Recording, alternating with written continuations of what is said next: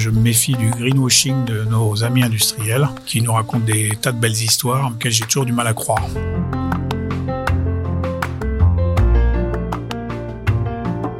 J'aime bien faire déguster plusieurs chocolats avec la même variété et montrer aux gens qu'en fait, c'est pas la variété végétale qui compte le plus, mais son terroir et la façon dont on a fermenté le cacao dans le pays producteur. Bonjour et bienvenue dans Travail Soigné, le podcast des gens qui aiment leur métier et qui en parlent bien. Une fois par mois, je vous invite à découvrir une personnalité, son rapport au travail et sa satisfaction intime d'exercer son métier avec soin. Aujourd'hui, en pleine période de Pâques, et malgré les circonstances, je vous emmène chez un chocolatier. Nous sommes à Savigny-sur-Orge, à une vingtaine de kilomètres au sud de Paris, et sous ses allures de commerce de quartier, la boutique à la Reine Astrid abrite une chaîne de production comme on en trouve peu en France.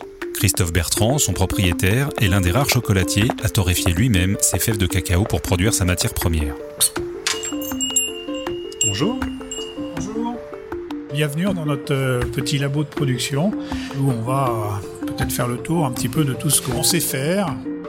Un savoir-faire qui va de pair avec une démarche éthique qui s'affranchit des certifications pour privilégier les circuits courts et une distribution équitable des revenus. Et vous verrez qu'en la matière, Christophe ne se contente pas de beaux discours.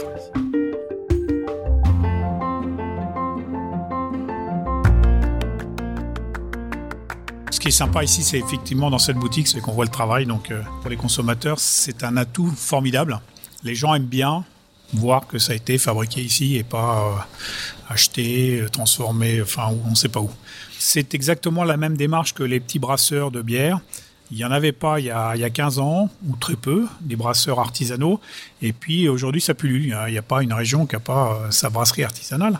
Les chocolatiers, c'est la même chose. On s'était endormi un peu sur la fabrication du chocolat depuis 70 ans. Euh, on estimait que c'était euh, l'industrie qui allait nous faire ça très très bien et que c'était un métier très compliqué. En fait, bah, c'est compliqué, oui, c'est vrai. Ça demande une logistique plus complexe, ça demande euh, un investissement euh, humain qui est beaucoup plus fort. Par contre, c'est un épanouissement personnel qui est dix fois plus grand que de pouvoir dire à un consommateur ce que vous goûtez là, vous le goûtez pas chez mon voisin. Le boulanger d'à côté, il n'a pas le même chocolat que moi, puisque moi je le fais c'est les Américains qui nous ont renvoyé encore cette mode. On va dire que c'est, peut-être pas une mode, hein, c'est peut-être plus que ça, qui s'appelle le bean to bar, de la fève à la tablette. Et donc, on est en France peut-être une quarantaine. Moi, c'était pas tellement par euh, nécessité marketing, mais plus pour des questions de valeur personnelle, parce que je me méfie du greenwashing de nos amis industriels, qui nous racontent des tas de belles histoires, mais auxquelles j'ai toujours du mal à croire.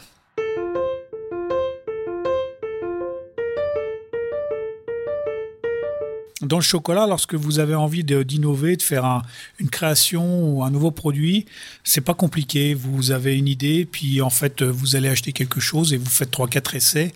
C'est bon, et ben tant mieux, on commercialise. Et puis si c'est pas bon, euh, c'est pas très grave. On a juste passé un peu de temps à le faire.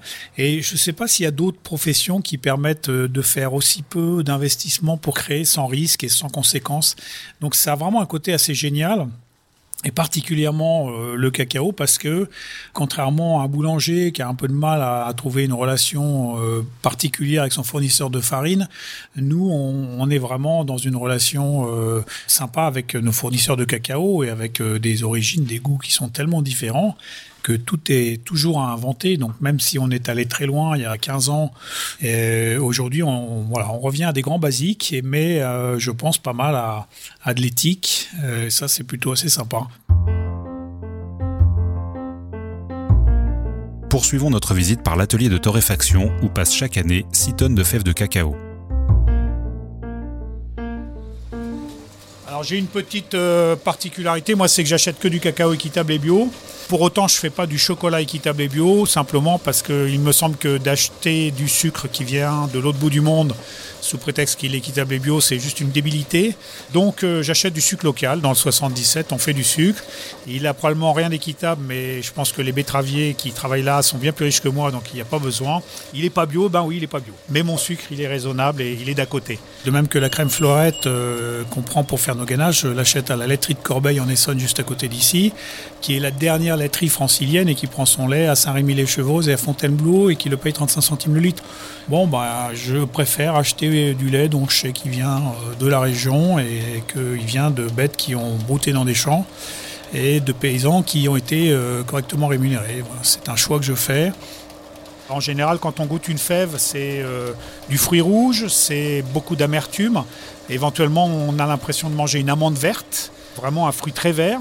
Et donc la torréfaction va nous permettre de développer ce qu'on appelle les notes brunes. Pareil que pour le café, notes de noisettes et d'amandes grillées. Ensuite, on a une deuxième petite machine qui va nous permettre de broyer les fèves. On va les casser en mille morceaux. Et il y a un aspirateur qui va faire tous ces efforts pour aspirer les peaux la peau de la fève, on n'en veut pas. L'industrie peut l'utiliser, nous, on ne l'utilise pas. On essaye qu'il y ait maximum 5% de peau dans notre cacao. Et le jour de ma visite, Christophe était impatient d'ouvrir quelques sacs en provenance d'Inde pour essayer une nouvelle recette. Allez, hop, j'avoue que j'ai pas encore ouvert ces sacs-là. Donc, je découvre en même temps que vous.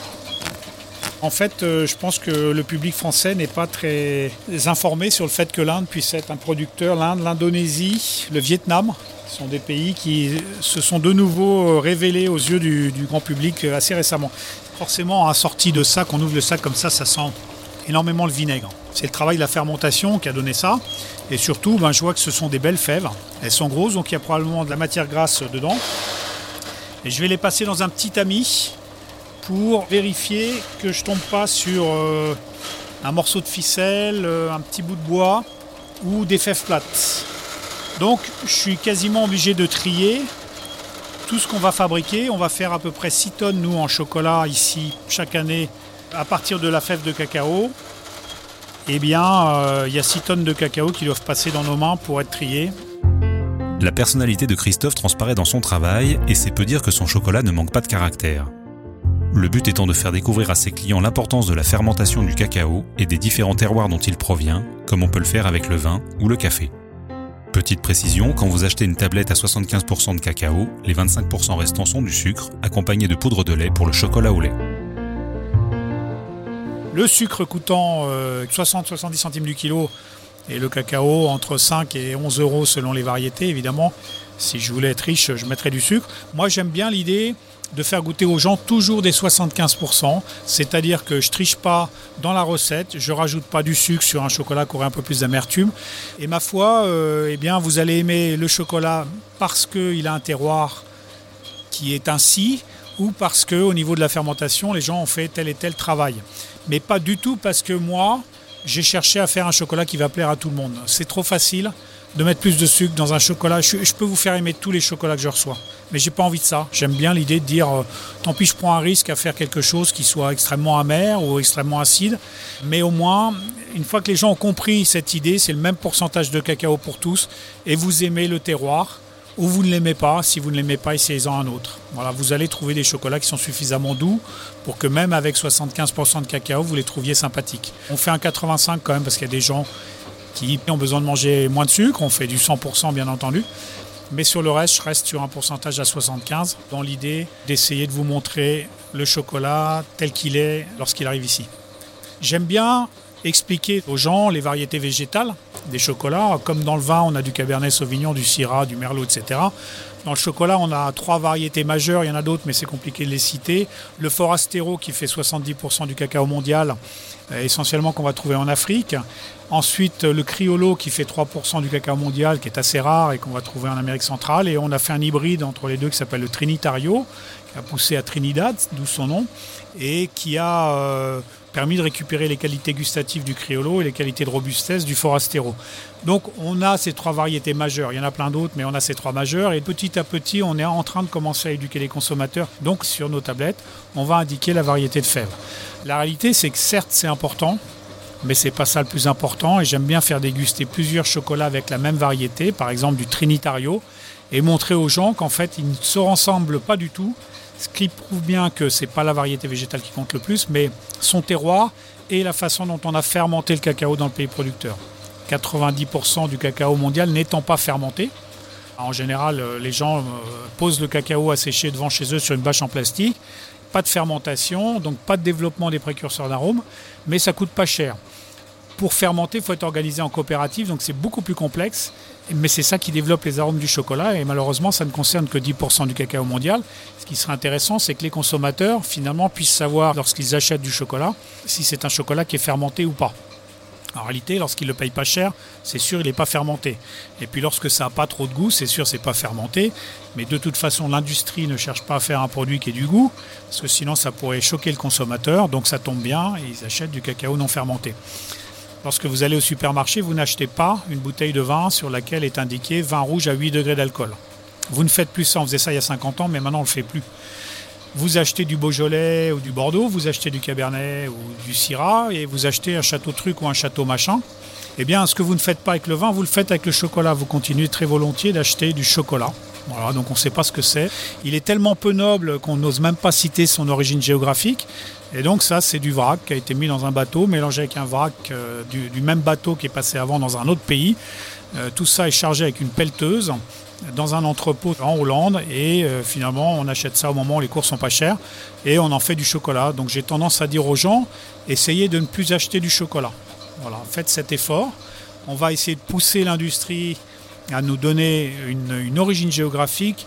J'espère, j'ai un petit espoir que la traçabilité géographique du cacao permette de valoriser un petit peu la rémunération des planteurs.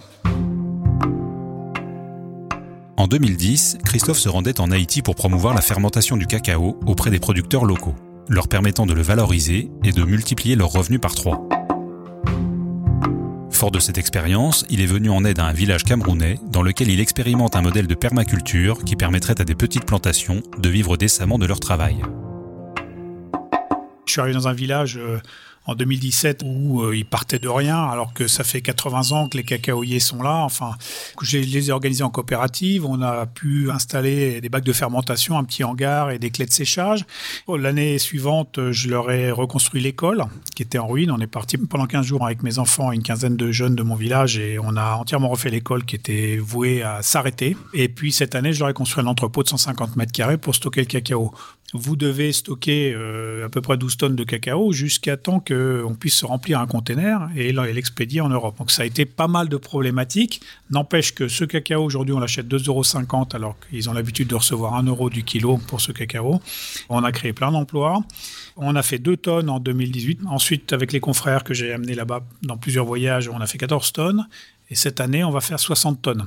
Donc euh, c'est quasiment la totalité des volumes que produisait le village jusqu'à présent qui a vu euh, ses revenus multipliés par deux et demi. Alors tout n'est pas gagné parce que maintenant il faut assurer en termes de logistique, mais n'empêche que c'est incroyable le, parcours qui a été fait. Quoi. Au Cameroun, on n'est pas certifié bio, mais je sais ce qu'ils mettent dans les sols, donc euh, globalement c'est assez peu de choses parce qu'ils en ont simplement pas les moyens. Donc en fait, mon cacao, il est quasiment bio par défaut et on pourrait le faire certifier ainsi s'il le fallait à condition que ça coûte pas non plus une fortune de le faire certifier.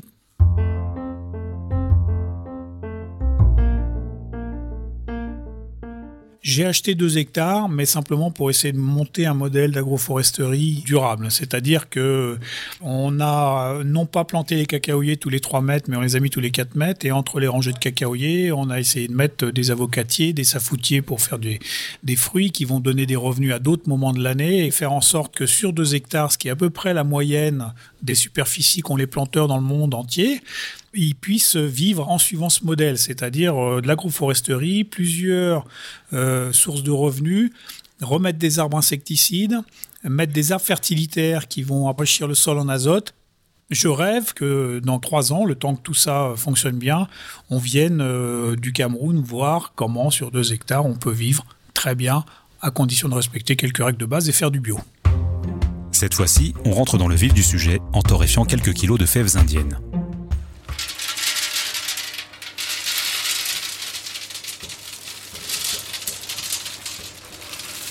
On est à 130, 140 degrés là. Donc je vais introduire à peu près 6 kg de fèves de cacao. Arrivant dans la boule chaude, ça va descendre un peu en température puisqu'on introduit une matière froide. Et ensuite, euh, on va dire que pendant 4-5 minutes, la température ne va pas bouger et ça va remonter ensuite assez rapidement à 120-130 degrés. Et à partir de ce moment-là, je développe ce qu'on appelle la réaction de Maillard. Et donc là, ça devient un peu technique, mais c'est là que on va développer les arômes cacao on est parti pour 13 minutes.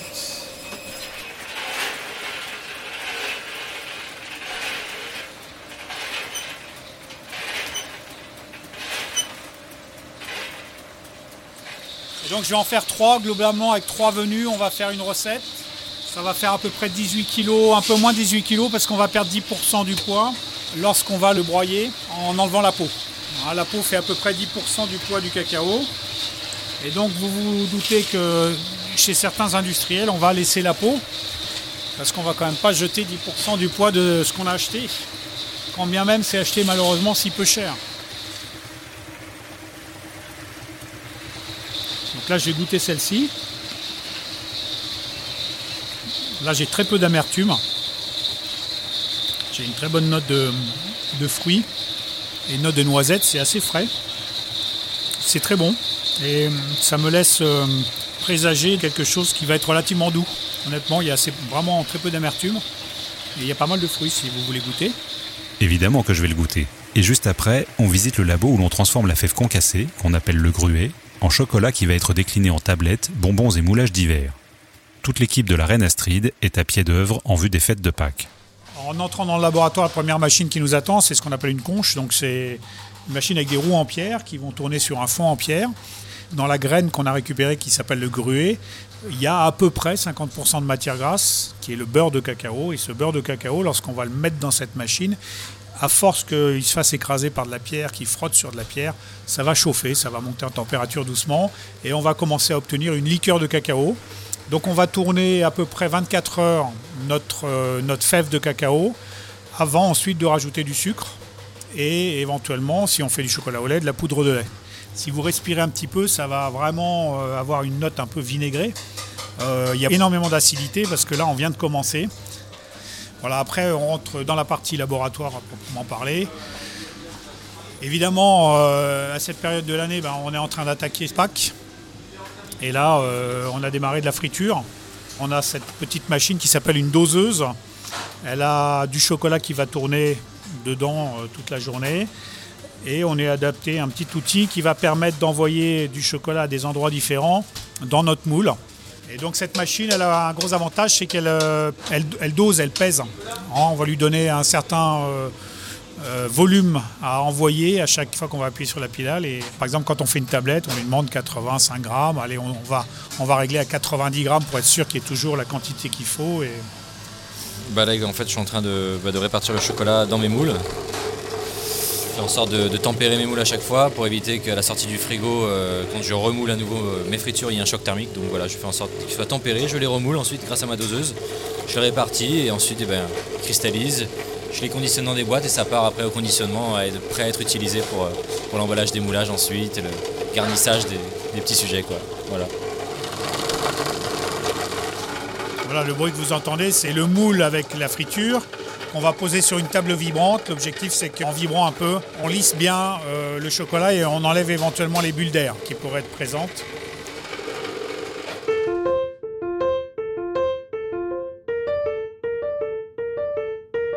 Pour que le chocolat redevienne, lorsque vous le faites fondre, à l'état initial, il faut lui faire subir une courbe de température. C'est un peu complexe, mais les gens qui cuisinent un peu euh, le savent, mais n'y arrivent pas forcément toujours. Donc on monte le chocolat autour de 50-55 degrés, selon la qualité, selon que c'est du chocolat au lait ou du chocolat noir. Ensuite, on va le redescendre par exemple à 28 degrés et on doit le remonter à 30-31 pour le travailler. Là, en fait, euh, on, met une première fois du chocolat sur le moule. Ensuite, on le met à l'envers de façon à ce que l'excès de chocolat s'écoule et revienne dans le fondoir. Et puis, on va le laisser comme ça euh, sécher au-dessus d'un tapis euh, de façon à ce que euh, ça s'égoutte gentiment. Et puis, on va revenir le temps que ça cristallise, c'est-à-dire qu'en général, on va le mettre au frigo ici. 10 minutes plus tard, ça a cristallisé. Ça s'est rétracté un peu, donc on pourrait le démouler si on voulait. Ou alors, y mettre une deuxième couche, comme c'est le cas là pour ce qu'on est en train de faire. Une fois qu'on a les deux moitiés euh, du sujet, dans la pièce d'à côté, on a une espèce de grande plaque chauffante. Ça va faire fondre un tout petit peu le chocolat. Et là, euh, on a quelques secondes pour les assembler avant que ça ne durcisse. Ici, c'est la salle du marbre. C'est là qu'on va faire nos recettes. Quand on fait des, ganaches, quand on fait des pralinés, on va euh, travailler sur ce grand marbre de façon à couler nos recettes avec une règle de chaque côté. Et ça passe ensuite dans la salle d'enrobage à côté. L'enrobeuse, elle va nous permettre d'enrober les bonbons de chocolat, par exemple, qui vont passer sur un petit tapis, prendre une douche de chocolat dessus, dessous, et ensuite ils vont rentrer dans un tunnel qui est derrière, qui est un tunnel de refroidissement. Et pendant cette dizaine de minutes, ça va refroidir suffisamment pour qu'à la sortie, on puisse les ramasser, les mettre directement dans des boîtes, ce qui nous évite un certain nombre de manipulations.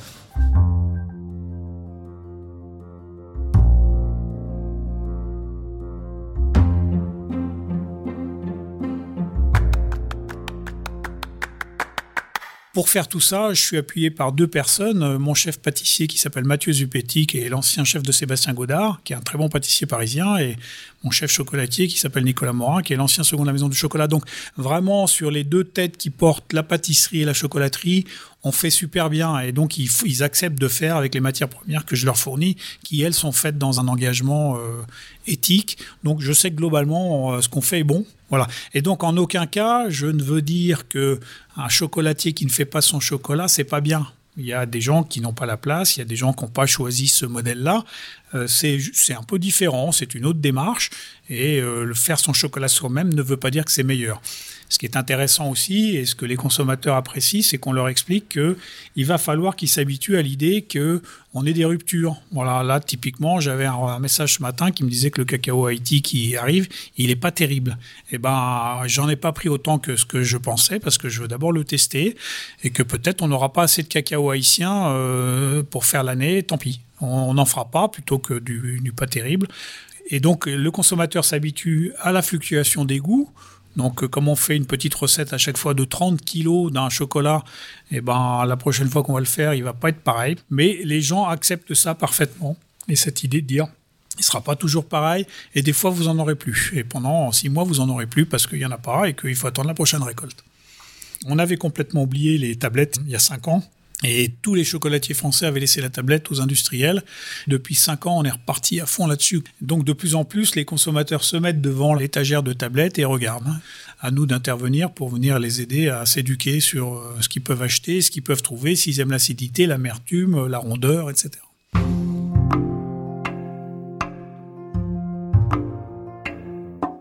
intégrer les fèves de cacao et faire tout ce processus, c'est juste parce qu'à un moment, euh, je pense que tout le monde le sait, les industriels euh, sont pas tous aussi vertueux qu'ils veulent le dire. Je déteste les discours euh, formatés qui disent euh, regardez tout ce qu'on fait de bien. Euh, on voit des sujets à la télévision où des géants de l'agroalimentaire nous expliquent qu'il y aura plus de cacao, ce qui est totalement faux et que pour contrer tout ça, ils sont obligés de verser un million d'euros au pays pour aider à reconstruire des écoles. Avant d'aider à reconstruire des écoles, il suffirait qu'on les paye correctement et, les écoles, ils les feraient eux-mêmes. Donc à un moment, l'hypocrisie, elle est tellement grande que finalement, vous dites, bon, il faut le faire soi-même. quoi. Comme ça, au moins, vous savez euh, véritablement ce que vous payez. Et franchement, le fait de payer 2,50 un kilo de fèves de cacao par rapport à un prix de vente de 89 euros du kilo, c'est pas ça qui va changer par rapport au fait qu'on les payait 1 euh, euro euh, préalablement lorsqu'elle n'était pas fermentée. Donc pour nous, artisans chocolatiers, c'est pas des enjeux. Et c'est la raison pour laquelle, d'ailleurs, je, suis secrétaire général de la Confédération des chocolatiers. On a mis en place avec mes confrères un engagement qui s'appelle Chocolatier engagé, qui va progressivement arriver sur les vitrines de mes confrères, qui veut que euh, on ait cette démarche aussi d'aller sur du circuit court et euh, un cacao euh, qui soit un peu plus qu'équitable, parce que les labels du commerce équitable ne se valent pas tous bio et déforestation, ça peut arriver ensemble. il y a des endroits dans le monde, c'est sûr, où les industriels vont se dire on va faire du bio.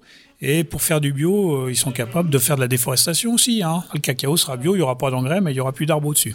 Je crois qu'en ce moment, il y a une campagne de publicité qui passe sur le bio des grandes surfaces, euh, dont on imagine bien qu'il n'est pas le même que ce que fait le fermier voisin de la MAP. Donc euh, voilà, dans tout ça, il faut arriver à faire son chemin, c'est compliqué. Et le mien, c'est juste d'essayer d'être raisonnable. Si vous êtes sensible à la démarche de Christophe, allez visiter le site alarenastrid.fr pour découvrir l'ensemble de ses créations. Et si vous avez aimé cet épisode autant qu'un bon œuf de Pâques, n'hésitez pas à le montrer sur votre plateforme d'écoute préférée. Un abonnement, des petites étoiles et un commentaire sont très importants pour qu'il puisse être découvert par d'autres auditeurs. Et surtout, parlez-en autour de vous. Vous pouvez suivre Travail Soigné via les comptes Stéréolab sur Instagram, Twitter et Facebook et m'envoyer vos suggestions pour de prochains épisodes. Merci pour votre écoute et à très bientôt.